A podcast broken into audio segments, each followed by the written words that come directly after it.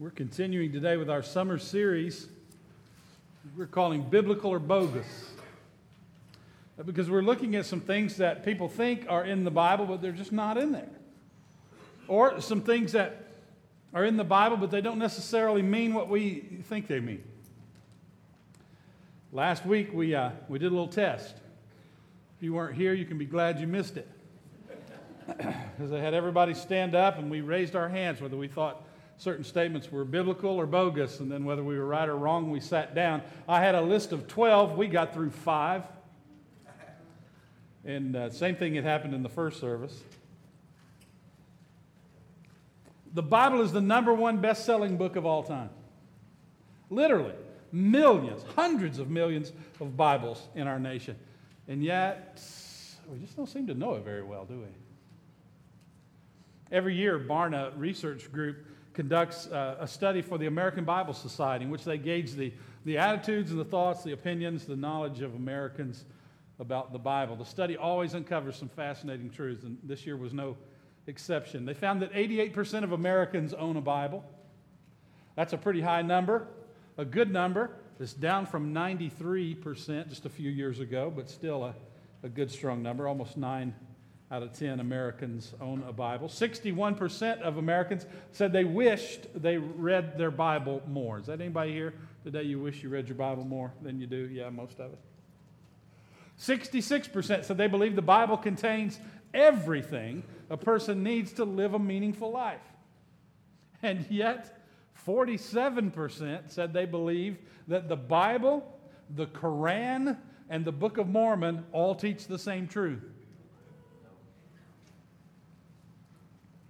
60% of Americans cannot name five of the Ten Commandments. 63% cannot name all four Gospels. 31% believe a good person can earn their way to heaven. And 81% believe that God helps those who help themselves is found in the Bible. I listen to the radio in the car a lot. I, I, like to listen to talk radio. My son Grayson complains. He says, You like to listen to people talking radio. I like to listen to people singing radio. But a lot of times in the car, I'll listen to Dan Dakich. Now, you either know who Dan Dakich is or you do not. It won't help me very much to try to explain a lot, except that he's a, he's a former basketball coach turned sports analyst and talk show host um, he's on ESPN and he's on 1070, The Fan out of Indianapolis. And I, I find myself agreeing with Dakich about 50% of the time, even though most of the time he doesn't have a clue what he's talking about. But about a year ago, I'm listening to Dakich as I'm driving down the road, and, and he's ranting about some basketball player who'd gotten into trouble and who was, who was trying to make a comeback, but he was really struggling, having a hard time. And he, he, he, he, they interviewed the guy, and he said, Well, he, he just needed a little bit of help if people would help him. And Dakich said, Well, you know what? The Bible says God helps those who help themselves. So I, I sent him a tweet. I sent him this tweet. I don't know if you can read it from where you're at, but it says, At Dan Dakich, Bible does not say God helps those who help themselves. Trust me on this. Made me feel better anyway. Well, lo and behold, I'm driving on down the road, and they come back from a break, and Dakich reads my tweet on the air. And he starts arguing with me. Right? He says, I don't know you, Pastor Scott, but my mother is a saint. And she goes to Mass every day. And she has always said, God helps those who help themselves, is in the Bible. And if she says it's in the Bible, it's in the Bible. Well, with all due respect to Dan Dakich's mother, God helps those who help themselves is not in the Bible. It's bogus. But here's the thing it sure sounds good, doesn't it? We wish it was in the Bible. I mean, it, as much as we use it, you never notice that's almost always used as an attack? God helps those who help themselves is, is not ever really said in like a kind and helpful manner. it's almost always kind of trying to, to shame somebody into, into action. But the reality is that phrase, God helps those who help themselves, it can help us. There's some things we can learn from there. There's, there's, it can help us with an important warning that we all need to heed.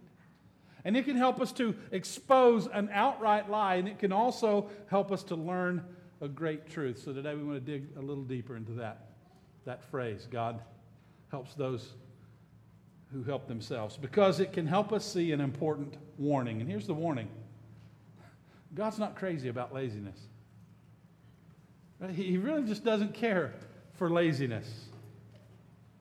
Like I said, there's a little tiny nugget of truth in that God helps those who help themselves because it, it, nudges us toward this understanding.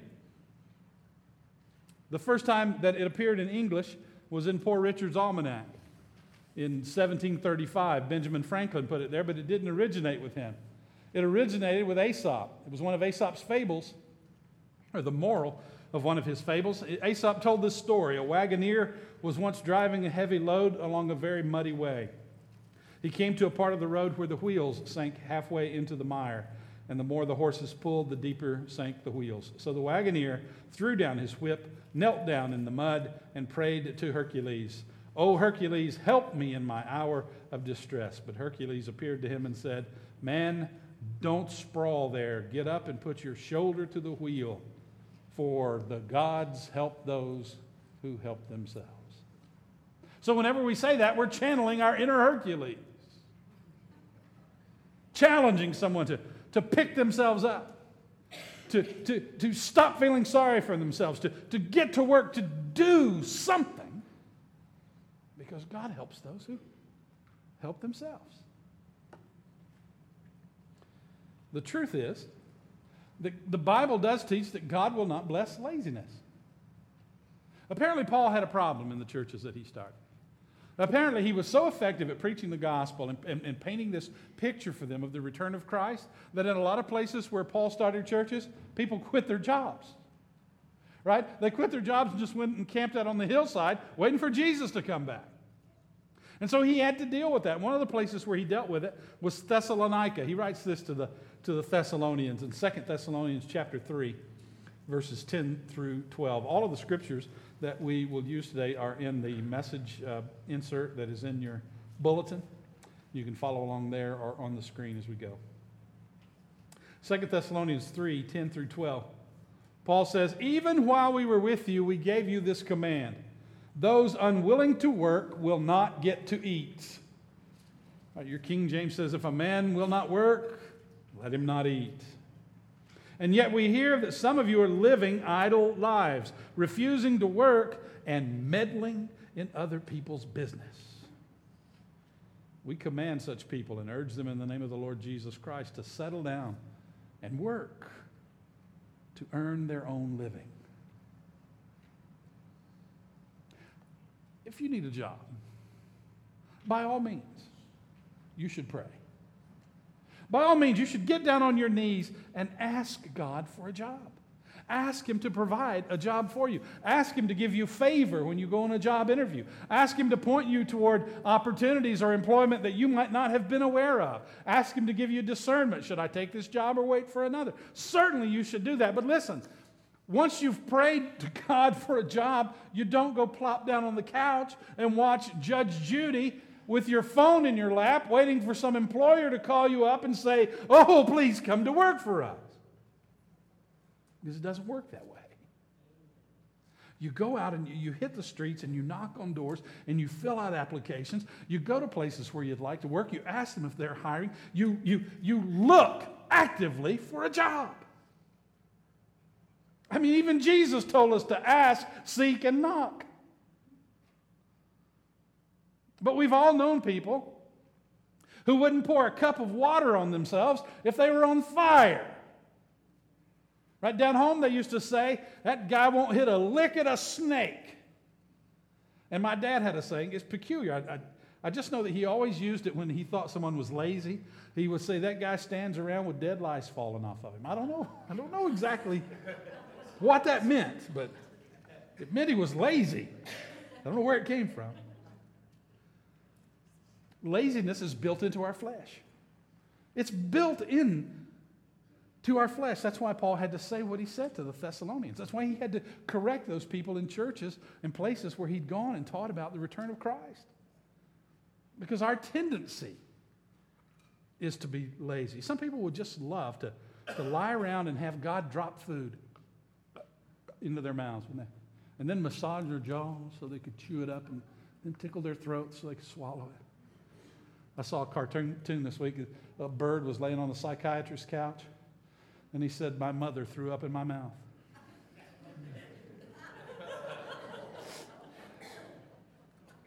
well, we all know some people that would, would rather live that way, right? But, but God blesses initiative. God, God, when it comes to the, to the area of work and career, because I'm going to make an important distinction here in a little bit. Okay, don't get carried away. Don't run out of here saying, oh, Pastor Scott changed everything up today. No, I didn't. He blesses initiative when it comes to the area of work and career and industry and, and, and, and, and applying ourselves. He gave us a, a, an example in the book of Proverbs of the ant. Now, aren't ants crazy little creatures? An ant hill just looks chaotic, doesn't it? They're running every which direction. But they, you know what? They all have a specific job to do, and they're all doing it. And in fact, the survival of the colony depends on them all doing their job. Here's what the Bible says in Proverbs chapter 6, verses 6 through 11. Take a lesson from the ants, you lazy bones. Learn from their ways and become wise. Though they have no prince or governor or ruler to make them work, they labor hard all summer gathering food for the winter. But you, lazy bones, how long will you sleep? I, I want to ask my kids that during the summer. When will you wake up? A little extra sleep, a little more slumber, a little folding of the hands to rest. Then poverty will pounce on you like a bandit. Scarcity will attack you like an armed robber. God blesses initiative. So there's a little bit of truth there. In this, God helps those who help themselves. There's a little bit that, that nudges us toward a, a subtle but very important warning. But there's danger here also. Because, bottom line, it's an outright lie. It is a lie when we think that the best help is self help. It's a lie. A dangerous lie because it promotes self reliance, it promotes self centeredness. You know, in marketing and advertising, for years, they told us that there was one word that you could put in your ad or on the cover of your magazine or in your offer that would catch people's attention. What was that word? Hmm? Free. Free. That word was going to catch their attention. But do you know there's been a subtle shift in the last 12 to 15 years? And now marketers and advertisers say that the one word that will draw people's attention to your ad, to, to your offer, to your flyer, is the word Y O U. You. Because it's all about us. It's all about me. You go in the bookstore, the largest section is self help, self improvement. It's the, it's the single most populous um, genre of literature uh, in nonfiction. Every month, hundreds of titles are published devoted to helping us help ourselves. There are books to help us lose weight and live longer and fight off disease and books to help us make money and protect our money and invest our money and use our money wisely, books to help us find a companion and to be a better husband, a better wife, uh, raise shiny, happy children, and have well behaved pets.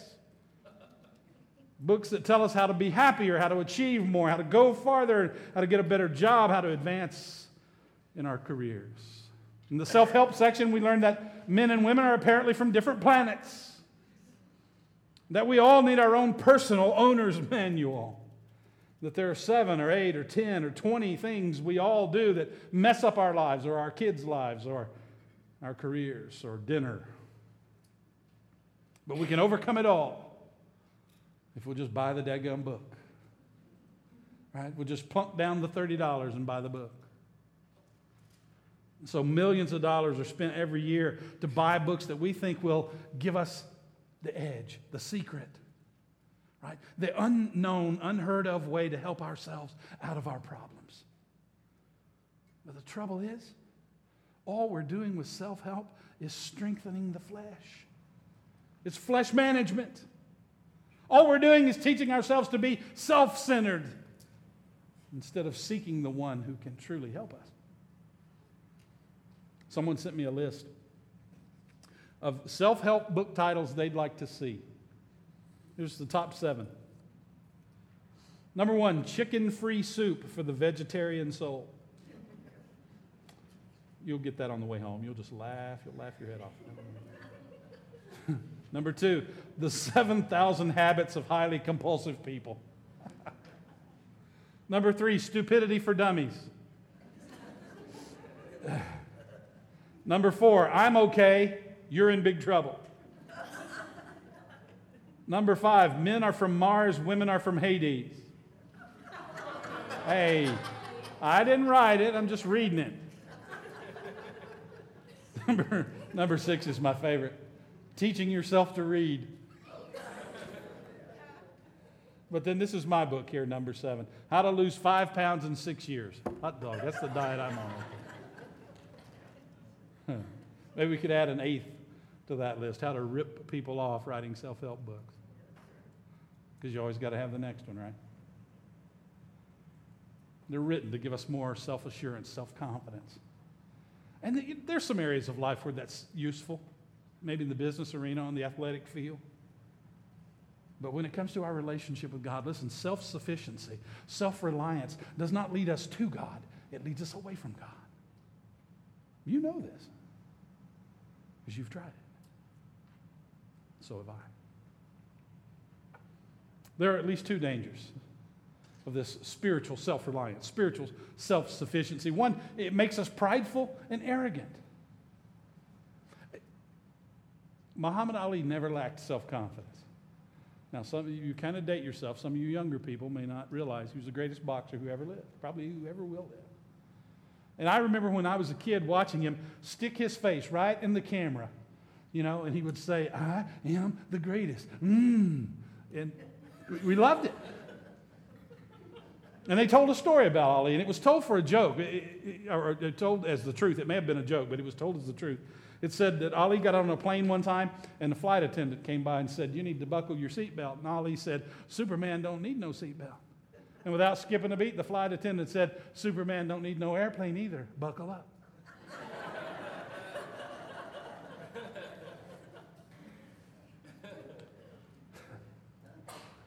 From the day we are born, we're self centered, self focused, self promoting, self protecting.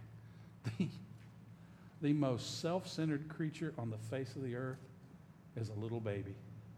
I'm sorry, but it's true. Because at 2 o'clock in the morning, when that baby wakes up and its diaper's wet and it's hungry, this thought never crosses its mind. Mom and dad are really tired, and they're trying to get some rest. I'm uncomfortable, but I'll lay here for a little while and be quiet. Maybe that happened at your house. Never happened at mine.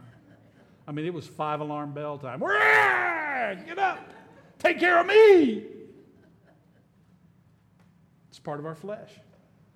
We, we create our own little self centered universe.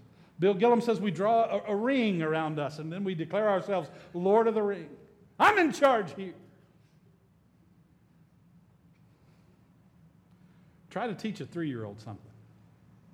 Right? Try to show them something or teach them something, show them how to do something. You're going to reach a point in that process where they say, I can do it myself. We're proud of ourselves when we do something good. When we accomplish something, we want the credit. You know, the Bible says every good thing in our lives comes from God. Every good and perfect gift comes to us from God the Father. That's what the Word says. You ask a successful person the secret to their success, and the chances are they'll tell you they worked harder than anybody else, or they, they worked smarter than anybody else. Uh, even if they had a bit of luck, they took what was given to them and they, they really applied themselves and worked hard. But you know what the Bible says? In Deuteronomy chapter 8, verses 17 and 18, it says, He, meaning God, He did all this so that you would never say to yourself, I have achieved this wealth with my own strength and energy. Remember the Lord your God. He is the one who gives you the power to be successful.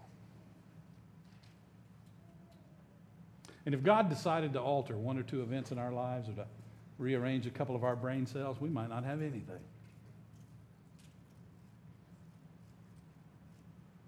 Let's make sure we give credit where credit is due. The, let me tell you why pride is dangerous. Pride and arrogance is dangerous. Because 1 Peter chapter 5 verse 5 says God opposes the proud but favors the humble. I don't want to be on the opposing team against God, do you? Spiritual self-reliance makes us prideful and arrogant. And then it makes us forget our, our, our dependence on God. Because if we believe God helps those who help themselves, then we've probably convinced ourselves that we can handle just about anything that comes along on our own, our own skill, our own terms. Uh, you know, that way, see, we don't have to bother God except with the really big stuff. No, no, God, I, you know, I got this. I can handle this. Something big comes along, I'll call on you. But here's the deal God isn't looking for self reliant people. We've been taught that over about 200 years of the American version of Christianity. But that's not the truth. God is not looking for self reliant people. He's seeking people who understand what it means to depend on Him for everything. Everything. Jeremiah 17 5, very strong words. Says, This is what the Lord says Cursed are those who put their trust in mere humans, who rely on human strength and turn their hearts away from the Lord. Some of us are sitting here today thinking that we can trust our education or our experiences or our abilities or our, our career connections. And, and so we don't really need God. I mean, God helps those who help themselves. It's a, it's a lie that can lead us to think that maybe it's not us who needs God's help, it's God who needs our help. Oh, you lucky Jesus, I've showed up here today to give you some help. There was a woman in the Old Testament who thought that way. Her name was Sarah. Her husband's name was Abraham. You've heard of him. And they didn't have any children. But God gave them a promise, gave Abraham a specific promise that you're going to have a son, and one day your descendants will be more numerous than the stars in the sky, more numerous than the, the, the, the grains of sand on the beaches of the oceans. And Abraham believed it. That's what the Bible says uh, about Abraham. Over and over again, it says, Abraham believed God. And we went home and told Sarah, and she just laughed right in his face. Because, see, what you don't know yet, or maybe you forgot, is that uh, Abraham was 85. And Sarah was 75. It's not exactly the age that you start saying, you know, we really ought to start a family.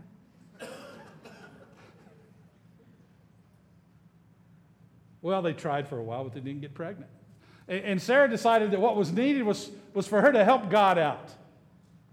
I mean, you know, um, God's the one that's kind of holding up this plan anyway, and God helps those who, who help themselves. So she developed her little scheme, and we read about it in Genesis 16, verses 1 and 2. It says, Now Sarai, Abram's wife, had not been able to bear children for him, but she had an Egyptian servant named Hagar. So Sarai said to Abram, The Lord has prevented me from having children. It's all God's fault. Go and sleep, go and sleep with my servant. Perhaps I can have children through her. And Abraham agreed with Sarah's proposal. Now think about this. Okay, you can see the wheels turning in Sarah's mind. God promised me a child, it hasn't happened yet. He's holding up progress, so I'll just help him out. I'll let one of my, my, one of my servants have children for me, and the, the promise will be fulfilled. And it's, you know, I snickered a little bit there because think about this. Think about an old man whose wife comes to him with one of her young servant girls and says, I want you to sleep with her so you can so she can have our child. Can't you see old Abe? Well, if you insist, you think it'll help, I guess I'll sacrifice.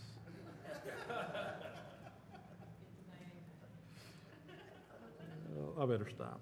Eh, Hagar's a servant. She's a slave. She doesn't have any, any say in the matter, but she knows what's at stake. I mean, she, she's heard about the promise. She, she knows what the stakes are here. And so when, the Bible says when she became pregnant by Abraham, that her attitude just completely turned around towards Sarah. She began to hold her in contempt. Why? Because I'm more important than you. Now this promise is going to come through me, not you. But everybody in this game was messed up. Uh, Hagar does have a son. She has Abraham's son. His name is Ishmael.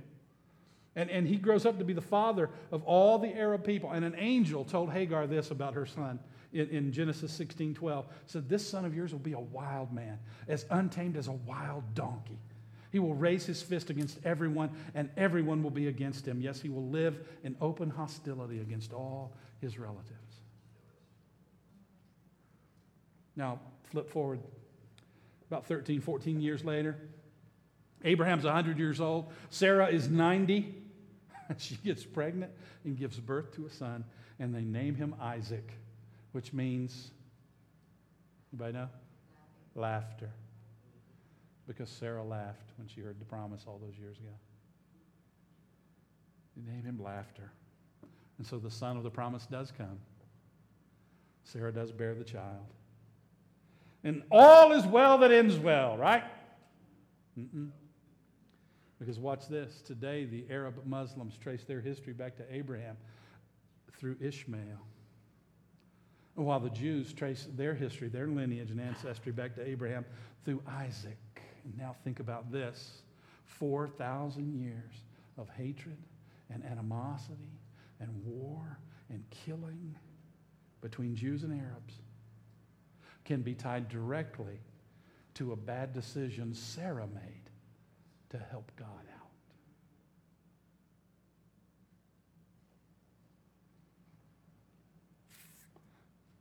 What would this world be like if she had waited? If she trusted God? When we take things into our own hands and try to help God out, the results, thank God, are not usually this disastrous. And they are dangerous. Because our plans are a poor substitute for God's plans. And we've got to learn, we've got to grasp that, that God doesn't need our help. We've got to understand that God helps those who helps themselves is a lie. It's a dangerous lie. But it can help us learn a great truth. That God helps those who cannot help themselves. He, he kind of specializes in that. If we think we're powerful enough to, to help ourselves, then that's exactly what we'll do. We'll strike out on our own. We'll try to do it ourselves. But, but God, over and over and over in Scripture, responds to those who look to Him for help, those who have nowhere else to turn. If you need God's help today, there are a couple of ways to find it. First of all, we got to remember that, that God helps those who admit they can't help themselves. That's the first place. We got to admit that we can't help ourselves. It sounds easy, but it's not. It's not because uh, we don't want to look weak.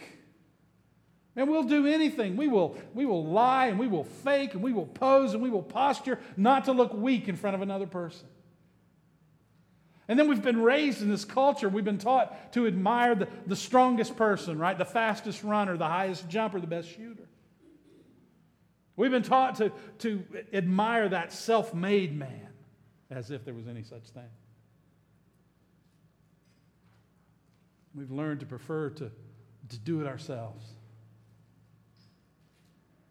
But when it comes to our salvation, when it comes to our relationship with God, we can't do it ourselves. We've got to admit that we're sinners who desperately need outside help, who desperately need His help.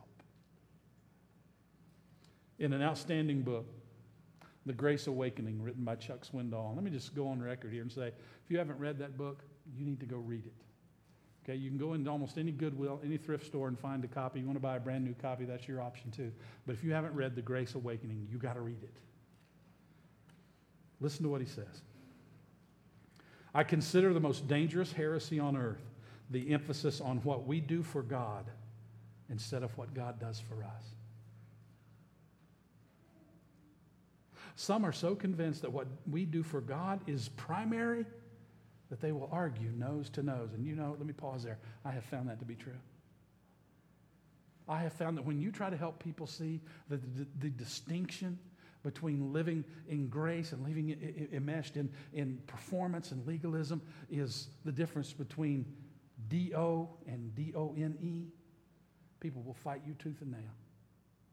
They'll call you a heretic. Hyper grace, they call it. Cheap grace.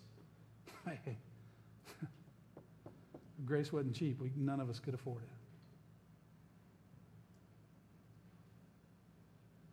These people, Swindoll goes on, they're often the ones who claim that their favorite verse of Scripture is God helps those who help themselves.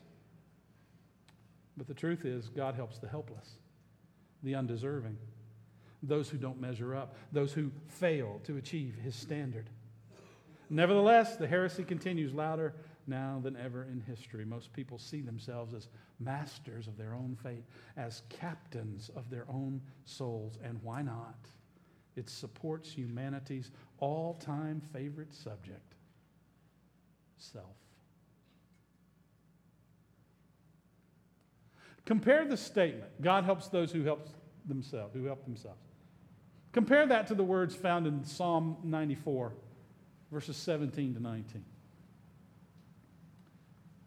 Unless the Lord had helped me, I would soon have settled in the silence of the grave. I cried out, I am slipping, but your unfailing love, O oh Lord, supported me. When doubts filled my mind, your comfort gave me renewed hope and cheer. That's King David writing those words. That's King David saying, I was on the verge of death and I was helpless to do anything about it. God, if you don't help me, it's all over. And that has to be our approach to God. We have to approach God with the attitude that, God, you're my only source of help. Without you, I'm as good as dead. God told Paul, My strength is made perfect in your what? Weakness. Not in your achievement, not in your obedience, not in your performance. My strength is made perfect in your weakness. That was the first theology any of us ever learned because we learned the words to a little song that told us, Little ones to him belong. They are weak, but he is strong. If we're willing to admit that we're helpless, that's when God helps those who can't help themselves. And then we need to trust Him alone for help. God is not on the buffet, folks. He's not one of our choices.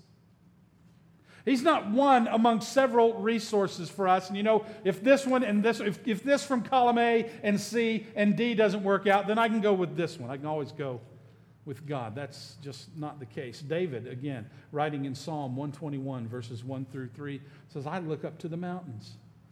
Does my help come from there? My help comes from the Lord who made heaven and earth. He will not let you stumble. The one who watches over you will not slumber. In the Hebrew language, it's clear there that David is asking a question Does our help come from the mountains? No. Our help comes from God. See, David knew something. He'd been a shepherd, he'd been a soldier. He knew some things about the mountains. He knew that there was danger in the mountains. He knew that in the mountains your enemies could hide.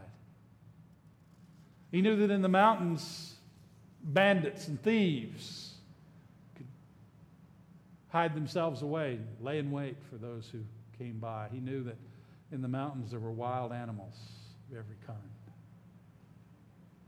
And the only reason he could go to sleep, he says here, is because he knew that God was watching over him and he never slept. Something's hiding in the mountains of your life. An enemy, a thief, a bandit, something wild threatening to, do, to destroy you. What is it? What's hiding in the mountain of your life? What's keeping you awake at night? What, what drove you here today? Well, I always come every Sunday. Well, not all of us, not every Sunday. Something brought you here. Let me give you the soundest piece of advice. This is the best thing I'll say all day. Trust Him. Did you get that?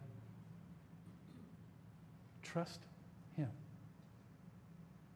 He never sleeps, he never gets tired. He's watching over us, and we don't have to be afraid. We don't have to be alone. Trust Him. I heard about a businessman who was going on a going on a trip. He's going to be gone a month. He's a Christian man, so he calls his family together and he, he prays for them, prays over them before he leaves, and he prays, Lord, please, please protect my wife and kids while I'm gone. And after he finished praying, his wife smiled at him and said, Thanks for the prayer, but who do you think protects us when you're here?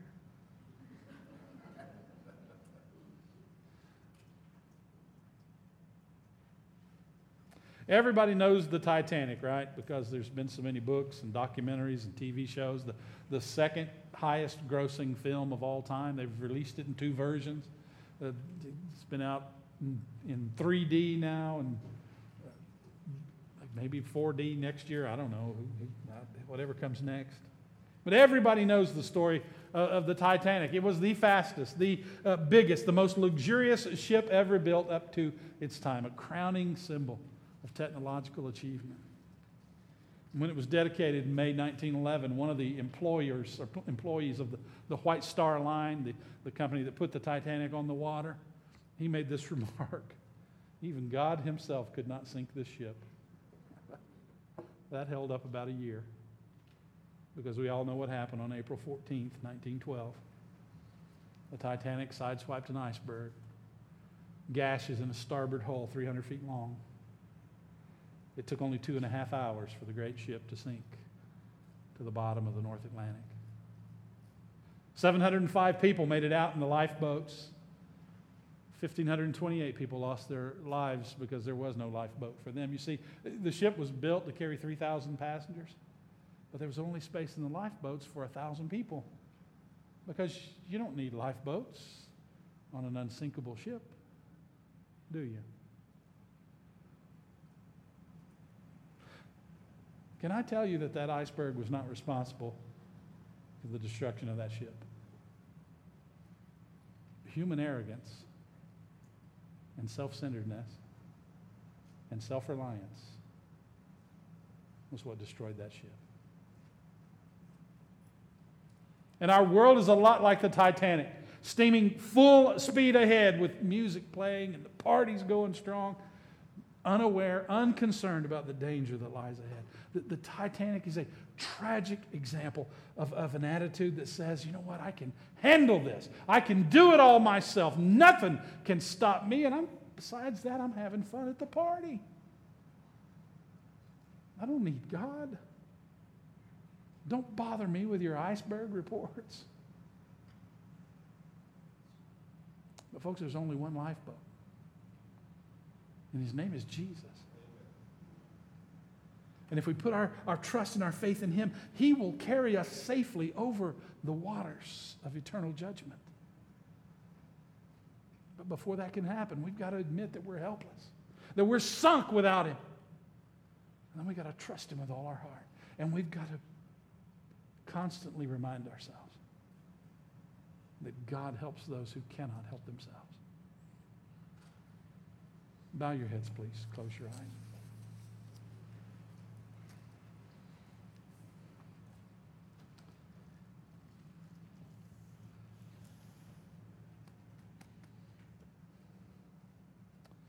Father God, we, uh, we stand uh, in awe of the way that you work and, and the way that you operate. in, in the mighty things that you do, but in, in small things as well, because, Father, you've just set things up. You've designed a system whereby we, we learn and grow in incrementally. We take small steps, take bigger steps at sometimes and smaller steps at others, but, but we learn in a process and we learn in steps and stages. And, and today, Father, you have um, you've nudged somebody a little further down the line than where they were when they came in. Because there were uh, a lot of us, God, who walked in here today self confident, self reliant, and, and really um, mindlessly optimistic because that has never worked for us ever. Maybe for a few days or a few weeks. But whenever we've tried to go, go it alone, whenever we've tried to make it happen ourselves, whenever we've tried to, to depend on ourselves and our ability and skill, we have always crashed and burned. Sometimes it was just a scratch or a dent, a fender bender, but sometimes it was catastrophic. And we, being who we are, we picked ourselves up, dusted ourselves off, tried it again. And some of us have done it so often and for so long that we really don't quite expect the Christian life to really work for us. It, it appears to work for some other people, but most people we know, they have experiences similar to ours. So we kind of think this is what it's supposed to be. And yet, God, you, you have this way of coming in at the right time, with the right word, in the right situation. And, and, and nudging us a little further down the line. Giving us a push, God, away from relying on ourselves and looking to ourselves. Trying to fix it, clean up our own mess and fix our own self. Father, what you want is not our achievement or our skill, not, uh, not our perfecting our flesh. What you want is our complete and total dependence on you. What you want is our surrender to you, to allow you to come in and live in us, as us, through us.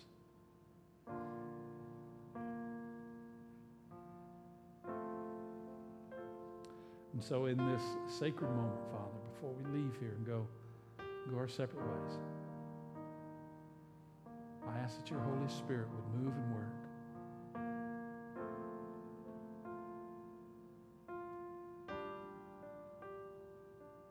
It's my prayer in Christ's name. Now, while your heads remain bowed, please, and your eyes remain closed, and I'm going to, you know, I have to make this appeal occasionally. I don't know why. Some people feel like they have to look around during this time.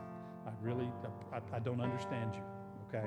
I'm not trying to be mean or ugly to you, but uh, what we're trying to create is an atmosphere where people feel comfortable sharing some, you know, some really tough stuff that's going on in their lives. And some of us felt, you know, I, you know, maybe sometime in your past a pastor lied and said, "I see that hand, and there wasn't no hand." And so you you want to check on me, okay? I don't understand it. So I just appeal to you if you can, if it's possible, can you keep your head bowed and your eyes closed just for a moment? Let's, let's make sure that this train's not running faster than it was when you got on it.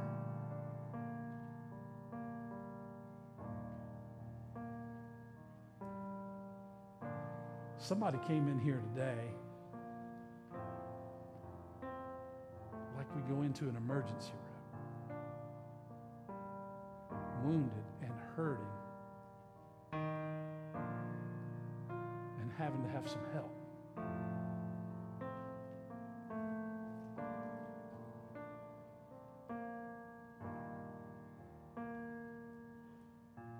Let me see your hand.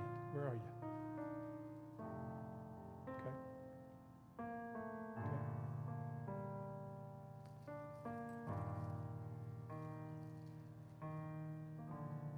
There's more, but we'll start there. Listen, it's no accident that you're here today. I don't care if you come every Sunday or you come once a month or this is the first time you've ever been in the door. There's no accident that you're in this place today. God wants you to know it's not up to you to fix it. It's not up to you to make it right. It's not up to you to straighten yourself out so that the river will flow again, so He'll bless you again. That's not what He wants from you. He doesn't want a single thing you've got to give, He just wants you.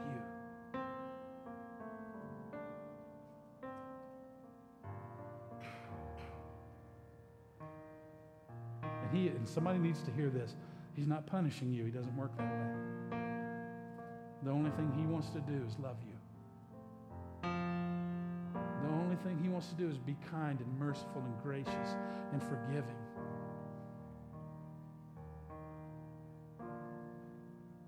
And He waits. he waits for you to put the shovel down. Don't you think that hole's deep enough? He waits for you to stop trying to make this thing work yourself. Isn't it exhausting?